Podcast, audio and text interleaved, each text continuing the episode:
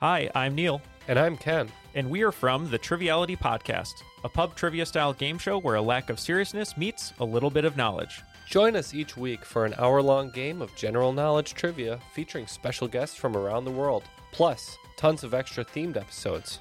If you want to improve your trivia game, Or you just want to scream at us in your car when we get easy questions wrong, then we're the show for you. Find Triviality on all your favorite podcast apps. but you know that because you're already listening to a podcast.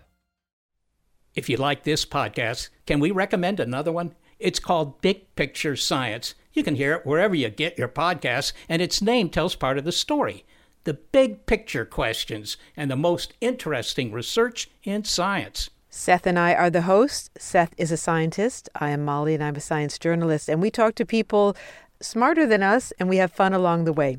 The show is called Big Picture Science, and as Seth said, you can hear it wherever you get your podcasts. What follows may not be suitable for all audiences. Listener discretion is advised. The world is full of stories. Stories of mysteries, of curiosities, of oddities. Join Kat and Jethro Gilligan Toth for the strange, the bizarre, the unexpected as they lift the lid and cautiously peer inside the box of oddities. Kat is probably the biggest William Shatner fan that ever walked the earth. In fact, what was your what was your project that you were working on a year or so ago? The where- Summer of Shatner. The Summer of Shatner. Explain that exactly. My goal was over the course of three months to watch as much Shatner as I could, starting from his very first works. And um, The complete Shatner catalog. yeah, you know, it, because he started acting so long ago, Mm-hmm. it was really hard to find some of those older things. So I didn't get as far into it as I wanted to because it was like it took me a week to find that weird thing that he was in where he was a pirate. What year was that from? That must have been I don't from. remember. Yeah, I remember him on the Twilight Zone episodes. There's something on the wing, some thing. I wouldn't say I'm one of the biggest Shatner fans in the world. Well, he is one of the world's greatest thespians. Uh, no, and I would agree. I would say that he is one of my favorite actors, but I wouldn't assume that my love for him is greater than anyone else's love for him because everyone should have the same amount of I- esteem and overflowing cuppeth type love for him because he's a magical unicorn creature. then you might enjoy hearing this. Kat and Jethro box of oddities.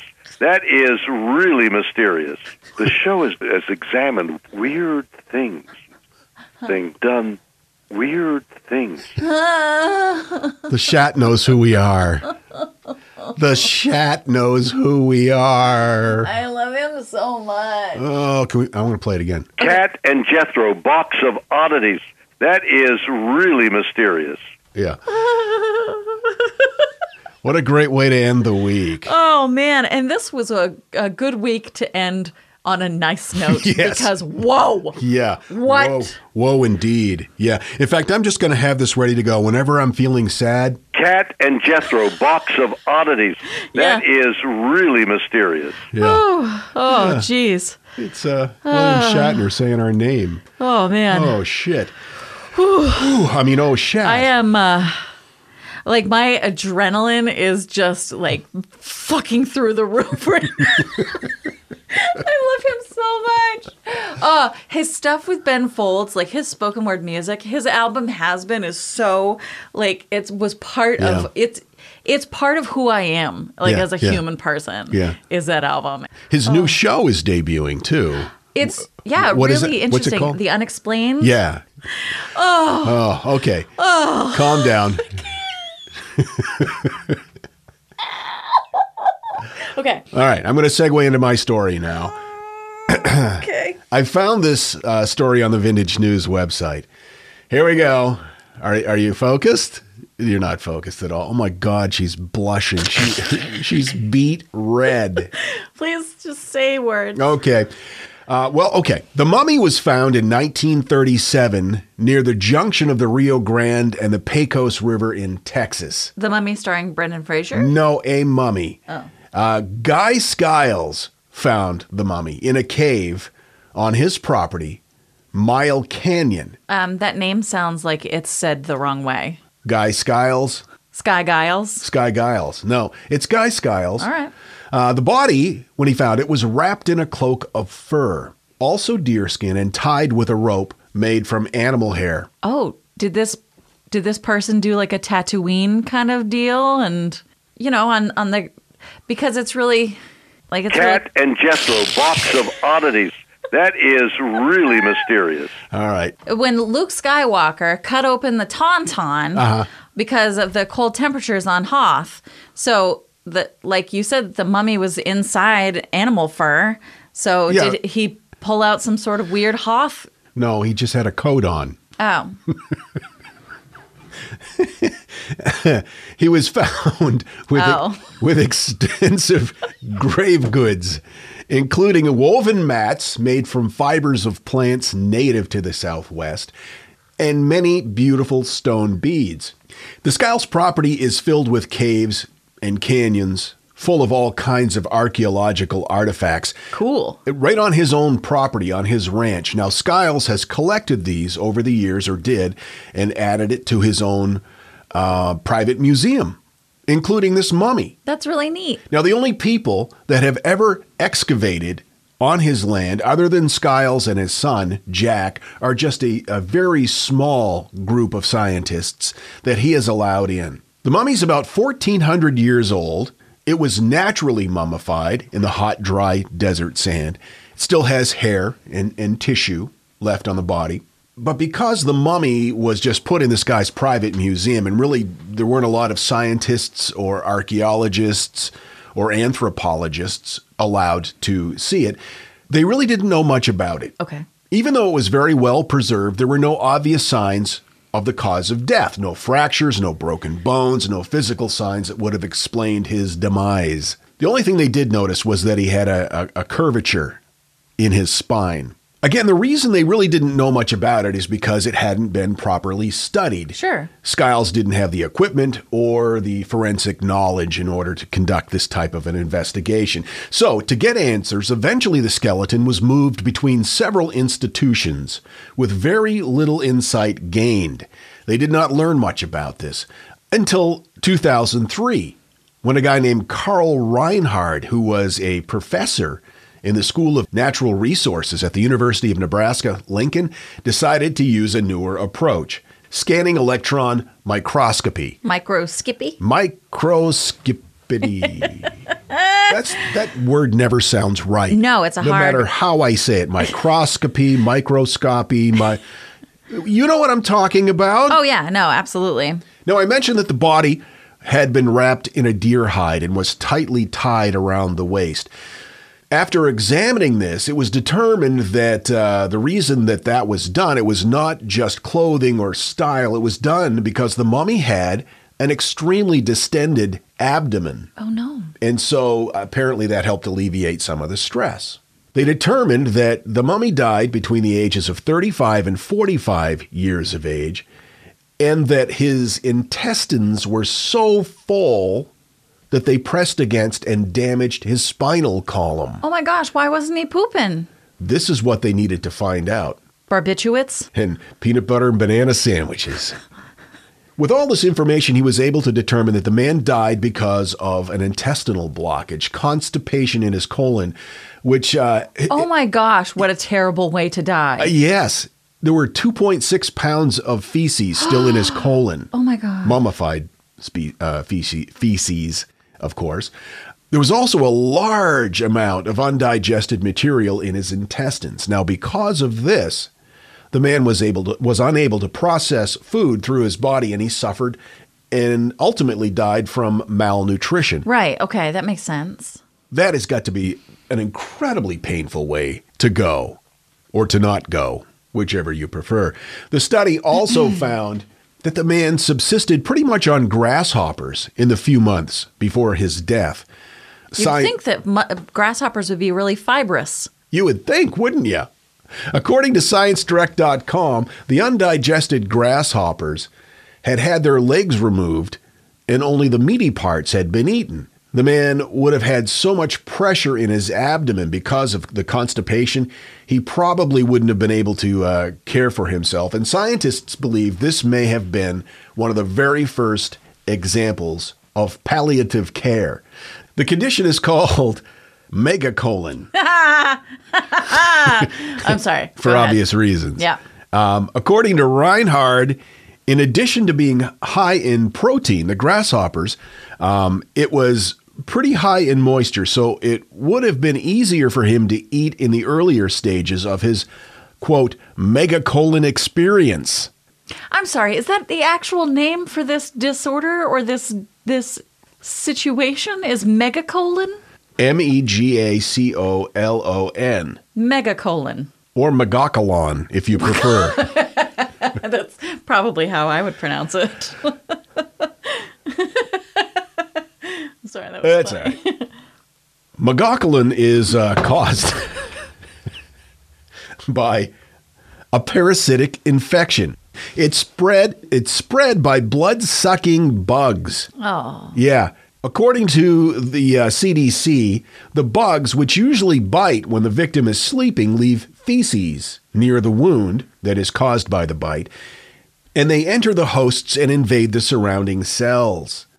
They are then released into the bloodstream and eventually invade nerve cells. The host is repeatedly bitten. It can cause severe allergic reactions, including anaphylactic shock. If one scratches the bite and then touches a mucous membrane, the infection can be transmitted that way as well, according again to the Vintage News. Reinhard's research paper, which you can find at scielo.br, that's S C I E L O dot BR, tells us that the infection causes loss of nervous activity in the large intestine, and the blockage can cause leakage from the enlarged colon, resulting in death. So, oh, so it's not your your your intestines. You know, in order to move shit through, I mean, literally. Yeah. Um, they kind of like snake the muscles. They're like shoop, shoop, Yeah, shoop, yeah. move on through. So those those muscles aren't retracting and contracting and all that business Mm-hmm. to move the business through, which is why the it happens. That's right. Okay. Yep. Also found in the mummy's tummy, um, what was left of a fish, a mouse, a gopher, a bat with about 250 grasshoppers and some plant material. Wow, that's a varied diet. Yeah, and now if any of these mammals that he ate were not fully cooked, that also could lend itself to infection. Sure. In addition. Yeah, uncooked meat is not a good thing. No. Now, this condition is more commonly found in Africa, Asia, and Australia. It's extremely rare and is found mostly in the American Southwest and northern Mexico in this part of the world. It can be found in species such as the grasshopper mouse, the nine banded armadillo, Oh, the southern plains wood rat, the Mexican spiny pocket mouse, which sounds like a euphemism, it does. It sounds like something you'd buy from Athena's. and the opossum. Poor babies. So what happened was this guy uh, apparently was bitten by this certain type of insect. Uh, his system was invaded with these parasites. Part of what the uh, side effect from that was that it more or less paralyzed his intestines. Yeah. He was unable to continue to move uh, food along. Uh, it just kind of backed up, and no nutrients were processed. So he was full of shit, undigested food, and yet still ultimately died from malnutrition. Right. That's that's a remarkably horrible way to go. Oh, it sure is. I know one time after I had barbecue, I had these searing abdominal cramps. Mm-hmm. This is a good story. Yeah. and I thought I was going to die like this guy did. Yeah. Even though I didn't I hadn't heard of this guy. Sure. I figured I'm probably going to die like a mummy did 1400 years ago. Yeah. That's might as well cut open a tauntaun and get inside Yep. So I guess what we've learned today is uh, probably don't eat grasshoppers. no roughage is important. yeah, that's I always I'm always encouraging you. I'm like, do you want some fiber? Um, in fact. Uh, it has become kind of a thing Mm-hmm. amongst my friends that I'm always asking them if they want some fiber. Yeah, you bring your fiber bottle with you everywhere you go. I do, yeah, yeah, yeah. I don't know if you know this or not, but I have IBS, and so if it weren't for these little tiny baby fiber pills that I take, right. my life would be very different. Uh, because it used to be very different and horrible, and it involved terrible things that I can't speak of. I think we should speak of it um, It's terrible. right now. Like should- I I knew about the local public restrooms and which were like grade A and which were to be avoided. I see. Yeah, it's really not a bad idea. Maybe you could write like a handbook that would rate all the public restrooms, like a consumer's report, like JD Powers and Associates. Yeah, like a Zagat guide. What's a Zagat guide? it's like a restaurant guide. It's where you go and you find out where you're gonna Yeah, like TripAdvisor, only like shitter advisor. Uh, like that. Yeah. I think you're onto something. Wait, this was your idea. I think I'm onto something. And now, that thing in the middle.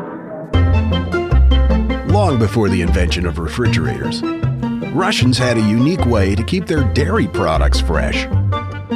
They used to drop live frogs in their milk. And you know what's even weirder? It works. Secretions in the amphibian skin contain antimicrobial compounds called peptides. Peptides are very effective in killing off salmonella. Mmm, frog milk. If you're asked to subscribe to a podcast called The Container of Strange Facts or A Receptacle of Weird Stories, don't do it. Our attorneys are already suing those bastards. This is The Box of Oddities. Want to learn how you can make smarter decisions with your money? Well, I've got the podcast for you. I'm Sean Pyles, and I host NerdWallet's Smart Money Podcast. On our show, we help listeners like you make the most of your finances. I sit down with NerdWallet's team of nerds, personal finance experts in credit cards, banking, investing, and more. We answer your real-world money questions and break down the latest personal finance news. The nerds will give you the clarity you need by cutting through the clutter and misinformation in today's world of personal finance. We don't promote get rich quick schemes or hype unrealistic side hustles. Instead, we offer practical knowledge that you can apply in your everyday life. You'll learn about strategies to help you build your wealth, invest wisely, shop for financial products, and plan for major life events. And you'll walk away with the confidence you need to ensure that your money is always working as hard as you are. So turn to the nerds to answer your real world money questions and get insights that can help you make the smartest financial decisions for your life. Listen to NerdWallet's Smart Money Podcast wherever you get your podcasts.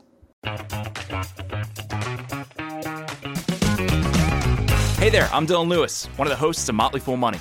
Each weekday on Motley Fool Money, we talk through the business news you need to know and the stories moving stocks on Wall Street. On weekends, we dive into the industries shaping tomorrow and host the experts, authors, and executives that understand them. Tune in for insights, a long term perspective on investing, and of course, stock ideas. Plenty of them. To quote a listener, it pays to listen. Check us out and subscribe wherever you listen to podcasts. When Johann Rall received the letter on Christmas Day 1776, he put it away to read later. Maybe he thought it was a season's greeting and wanted to save it for the fireside. But what it actually was, was a warning, delivered to the Hessian colonel, letting him know that General George Washington was crossing the Delaware and would soon attack his forces. The next day, when Rall lost the Battle of Trenton and died from two colonial Boxing Day musket balls, the letter was found, unopened in his vest pocket. As someone with 15,000 unread emails in his inbox, I feel like there's a lesson there.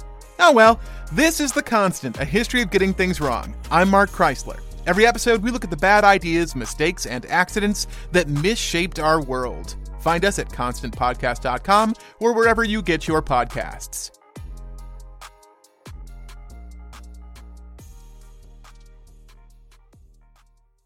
Support for The Box of Oddities is provided in part by listeners like you on Patreon. You can support us too. Go to patreon.com slash box of oddities. Thank you. The Box of Oddities with Kat and Jethro Gilligan Toth. Got an email from John at uh, curator at theboxofoddities.com in reference to the episode I did about the Great London Beer Flood. He said, Here's another story about beer in the St. Giles Rookery area of central London.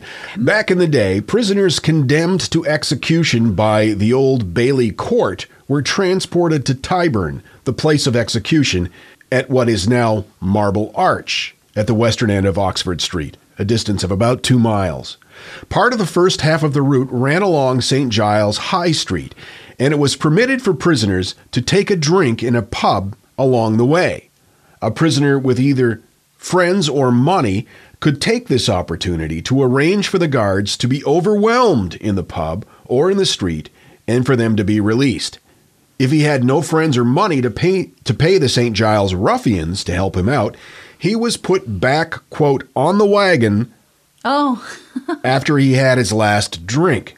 This is given as one possible origin for the phrase. It's uncertain, but it's a good story, properly told. wow. Thanks, John. That's really interesting. Sure is. Back on the wagon. I wonder. I wonder. Hmm. We started watching a really interesting TV show the other day called The History of Swearing Oh, yeah. uh, on Netflix, I think, and that's been fun. Yeah, Nicolas Cage hosts it. Sort of. He seems angry to be doing it. He seems angry to be doing a lot of things That's, these days. that's true. He's still paying off stuff. I don't blame him. yeah. Uh, anyway, what you got for me? Well, Nikki Han Schwartz, owner of a holistic spa in California, told the Los Angeles Times years ago that vaginal steam baths What? had helped her get pregnant at the age of 45. Um, she and her husband, who's an orthopedic surgeon, um, own a spa and they offer the treatment. She said that after only five steams, after trying to get pregnant for three years, they finally conceived. Uh, she said it was an ancient Korean practice that she'd learned about from visiting spas in Koreatown. Vaginal steaming Vaginal steaming. sounds more like a medical condition than some sort of a treatment. Like there's steam coming from uh, my vaginal region. Well, not yours necessarily, Well, but no, that's not. a vaginal That's region. yes, Sure. that's what I was. Yeah. Yeah. Okay. no. Yeah. Kat and Jethro, box of oddities. That is really mysterious. That's what I thought. Shat. We're pals now. I call him Shat. Yeah, all the time. Yeah. Uh, Gwyneth Paltrow preached about the benefits of vaginal steaming in her lifestyle Hmm. m- magazine Goop. Uh-huh. Um, she, in reviewing uh, the the spa, described one of several of their treatments, the the V steam, and uh, said that it was a combination of infrared and mugwort steam that cleanses your uterus. Well, of course, Western spas have long been influenced by treatments from around the world, high Swedish massage. Uh, but the origins of this practice and its benefits are highly debated. So, so what is it? Uh, it's also called the yoni steaming, the V steam, the chai yok, and then just vag steaming. Basically, the situation is this a person sits on a small sauna box. It kind of looks like an outhouse box. Okay. Um, but the reverse thing is happening. You're not into the box, the box is into you. okay. Um, right. So under inside the box is a burner, and there's usually a pot on the burner with water infused with whichever herbs uh, and etc. Uh, you want all up in there, and then the steam goes okay. all up in Okay. there. According to one website, yoni steaming has a vast history in most every culture, from Africa to Asia to the Caribbean. Um, in uh, other websites, it said that it's an ancient Korean treatment for reproductive organ ailments. Uh, other sources say it it stems from Mayan cultures, and their word is something like Belos or or something like that. It means the lowlands, which I think is a weird way to your nethers. or hot boxing. And then other sources uh, say that it oh, it originated in ancient Greece. Uh, I have a friend whose child, without any provocation from her, started referring to her lady parts as her furnace.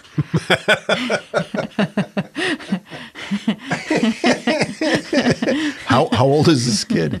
Um, I think he's like well, I, he's always you know he's done it for a long time, so I don't know when he started doing it. All right. Okay. I don't want to say how old he is now because it's weird that he would be referring to her furnace I at this age. Yeah, right. But, But when he was younger, younger. he referred to yeah Her furnace. her furnace, which I think is uh, really insightful for a child.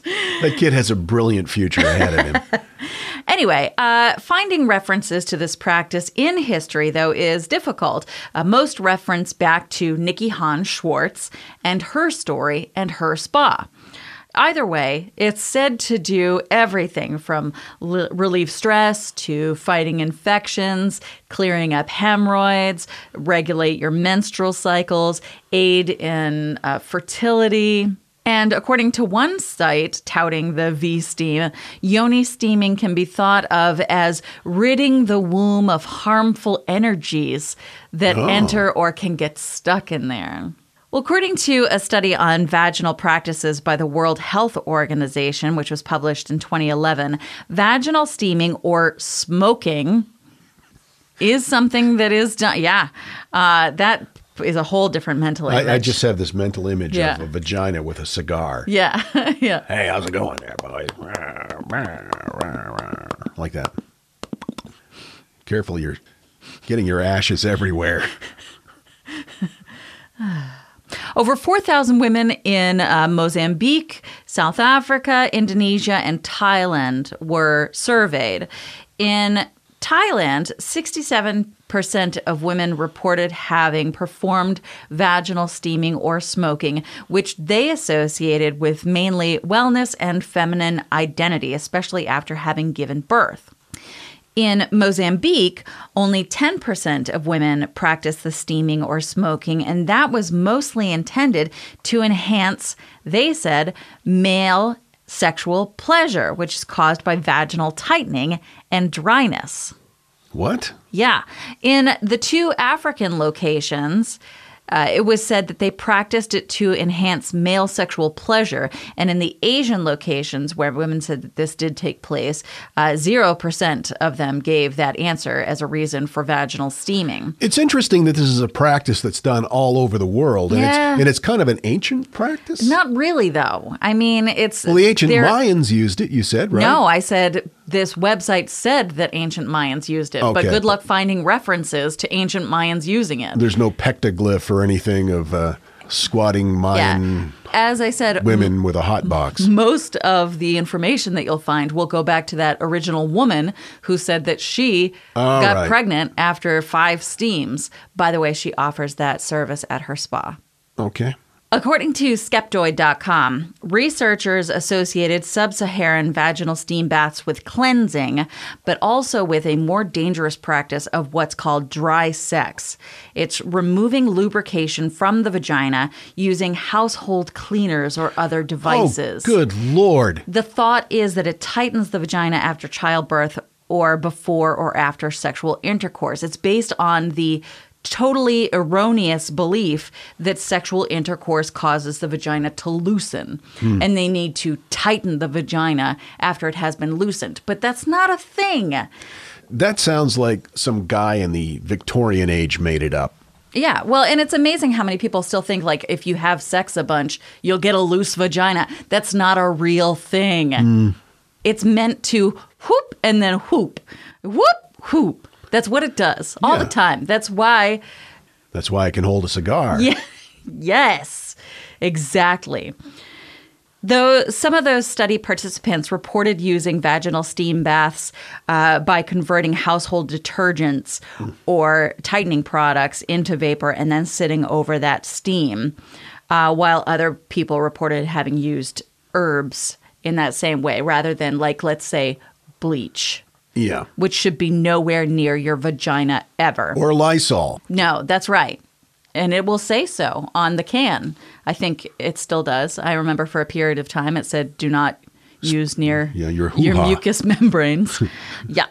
Uh, of course, the people who practice this dry sex or the uh, the vaginal tightening with household detergents uh, experience irritation, pain, itching, bleeding, sores, incredibly painful intercourse. This is not something that you do. Obviously, it's a terrible practice. It's based on false information. It's dangerous. Uh, but if you're using just herbs, right, like that should be okay. Mm-hmm. Well, some concern comes from the overall idea that your vagina or uterus needs to be cleaned, and that's concerning. Did you say vagina? Vagina, your vagina, your vagina. You just slipped back into your main accent there. Listen. You're a vagina. Your vagina don't need to be cleaned. It's a self-cleaning oven, babe. It's gonna take care of that self. Uh huh. Yeah. I did not say vagina. Self cleaning furnace, you mean? So your your vagina is like an eyeball. You know, it's you don't put soap in there. It's a mucous membrane. That gave me another You really don't- strange mental image. Just kind of looking around, you know. Hey, what's up? Hey. Got any matches? Dr. Suzanne Lenz, an obstetrician and gynecologist at Women's Care of Beverly Hills, said that the idea of vaginal steaming in the pelvic area is, quote, not insane, and it can increase circulation to the region, which could trigger an immune response, which is a pretty vague endorsement Yeah. for, you know, uh, putting fire near your vag. In a 2017 survey by Vandenberg and Braun, uh, 90 online items related to vaginal steaming, including from newspapers and magazines and blogs and so on and so forth, uh, were cited, and uh, not a lot said anything much. Just all vague vag stuff. Vague vag, super vague vag stuff. Very vague vag. variable vague vag variants. Now, the title of that survey uh, is This is Sorcery for Your Vagina. so, I mean, it gives you an idea of where doctors feel about this. Sorcery for the vagina. According to OBGYN Dr. Jen Gunter, uh, her website says it's clear as mud on how steaming herbs are supposed to gain access to your uterus through your tightly closed cervix at the end of your vagina. Uh, I think a lot of this has uh, a lot to do with a small understanding of exactly how Mm. the body works. And yeah. So, with zero evidence to show any benefits at all of putting a hot pot of boiling water under your uh, open vajaj, um, I don't remember where I was going with that sentence. Don't do this. It's bad. It's is what you're trying to say. There's no evidence that show any benefits. In fact, most often it's the opposite. Adding steam or heat to the vagina may provide a- an environment for bacteria to grow that can cause yeast infections or other vaginal infections. Vaginal skin is delicate. It's it's it's baby skin. You don't put fire water on it. It's like a, a neti pot for the nethers. Yeah, yeah. A nether's Yeah, pot. except it's scalding hot water. Yeah. I mean, you're not supposed to put the water directly on you, but ste- like burns can happen.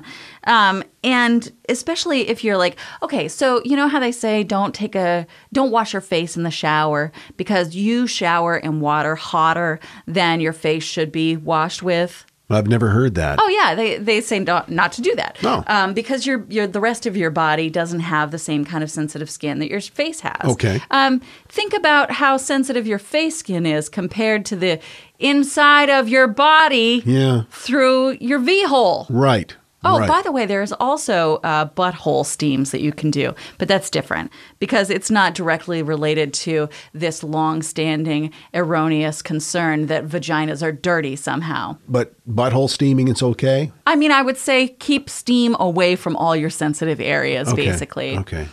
Now, I will stress this. I am not a doctor, and I'm not telling Mm-hmm. you what to do with your body. I'm just giving you this information that I found from various websites that say it's no good. That's all. Anyway, uh, also, it's unknown how vaginal steam could impact an individual or uh, i- an individual's growing fetus if there were Ooh, to yeah, be, right. uh, you know, the uh, one of those one of those things in there. If you've got a baby up there, Yeah. you don't want to be you don't want hotboxing. to, right? Hey, hey, can you turn the furnace down? It's getting a little steamy in here. So Cut uh, it out, you knucklehead. the effectiveness the effectiveness of anything that claims to be a detox should always be questioned. That's mm, not, mm, you know, mm. and at the most basic level, steam is hot. Yes. And That's the nature of steam. yeah, so um, keep that in mind when you're debating on whether or not to get a vaginal steam. And that's Vaginal Steams by Katrina Wall. Well, at least they don't have like microdermabrasion. Stop it. You know. Don't even say. Uh, don't even say that. Remember when we got microdermabrasions Yes. at that spa that time? Yeah. And our faces felt like uh, somebody had lit it on fire and beat it out with a track shoe. Yeah. Yeah. I imagine that would feel even worse up in your woo woo. Yeah, I mean, sometimes the seam on my pants like ruins my day. So, uh, yeah, Yeah. pretty sure. Yeah. I had a little emblem on my polo shirt irritated my nipple really, really bad. So I can identify. Yeah, no, thank you for sharing your is- personal story. the struggle is real. I, you're so brave. yeah, so- thank you. I know. I uh, really had to look deep within myself to find the self resolve to, to carry on. Yeah, But I did. Somehow I did. amazing. Pretty proud of myself. You're a hero. Well. I wouldn't say that, but I'm glad you did. I'm a nipple hero. Any hoozle, we uh, we really appreciate you guys hanging out with us. Thanks for the messages that Oh. uh, that we get, the emails and the social media messages, and and uh, we aren't able to respond to all of them. Uh, we do the best that we can, but please know that even if you don't hear from us, hear back from us, we read every single one of them, and it means so much to us. It really does. It does. And uh, if you are looking to speak with us, uh, we are excited about our next Sunday phone calls with the Freak Fan that's coming right up on the 10th. Well, that would have been yesterday. Oh. so this uh, Is it? Are we really doing this that far in advance? I know it's crazy. Look us. I'm so proud of us. So you missed it, but we'll do it again next month. Um, and to get our phone number, you, you must uh, become a member of the inner circle of freaks, part of the Order of Freaks on Patreon. Yeah, uh, all the details are right there. You can also find details on our website, theboxofoddities.com. See you next time. Until then, keep flying that freak flag. Fly it proudly, you beautiful freak. And so, let it be known that the box of oddities belongs to you, and its fate is in your hands. The box of oddities commits to the telling of stories stories of the strange, the bizarre, the unexpected. We wish to offer our deeply felt gratitude and appreciation for your patronage. TheBoxOfOddities.com.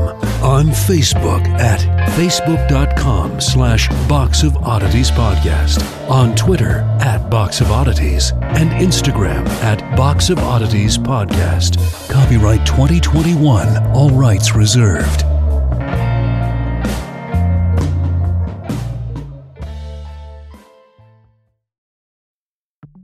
Are you interested in the parts of history that remain a mystery? Do you want to learn more about the historical myths and misconceptions used to prop up false belief today? I'm Nathaniel Lloyd. In my podcast, Historical Blindness, I delve into all of these topics, sharing puzzling tales from the past and examining hoaxes, conspiracy theories, and misremembered events that provide insight into modern politics and religion. New episodes every two weeks. Find Historical Blindness on most podcast players and platforms. All you need is a few minutes to start your day off with something historic when you listen to the This Day in History podcast. Every day, there's a new episode for you to listen and learn about what happened that day way back when. So, listen and subscribe to This Day in History wherever you get your podcasts. That's This Day in History wherever you get your podcasts.